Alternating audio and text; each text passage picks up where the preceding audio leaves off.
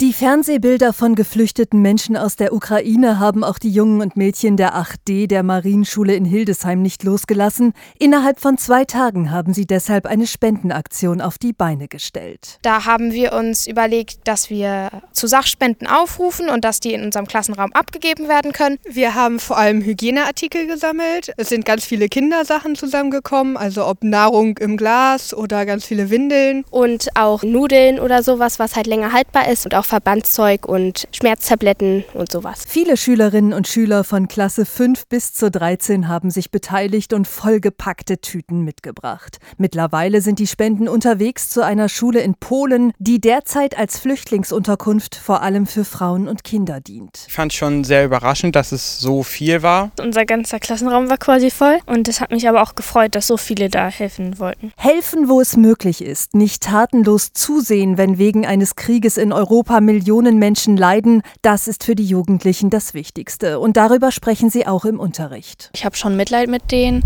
und die sind halt jetzt auf unsere Hilfe auch angewiesen. Es ist sehr erschreckend, wie die Menschen von einem Tag auf den anderen alles verloren haben. Das war uns einfach wichtig. Theoretisch kann ja niemand von den Menschen was dafür, was gerade passiert. Und dann sollte man die Leute unterstützen, weil wir sind ja auch alle Menschen und ich denke, jeder sollte jedem helfen, egal wer es ist. Wir haben jetzt einfach mal versucht, den Menschen in der Situation zu helfen, in der sie jetzt gerade sind. Morgen wollen außerdem alle Schülerinnen und Schüler der drei konfessionellen Gymnasien der Stadt auf einer großen Kundgebung für den Frieden demonstrieren.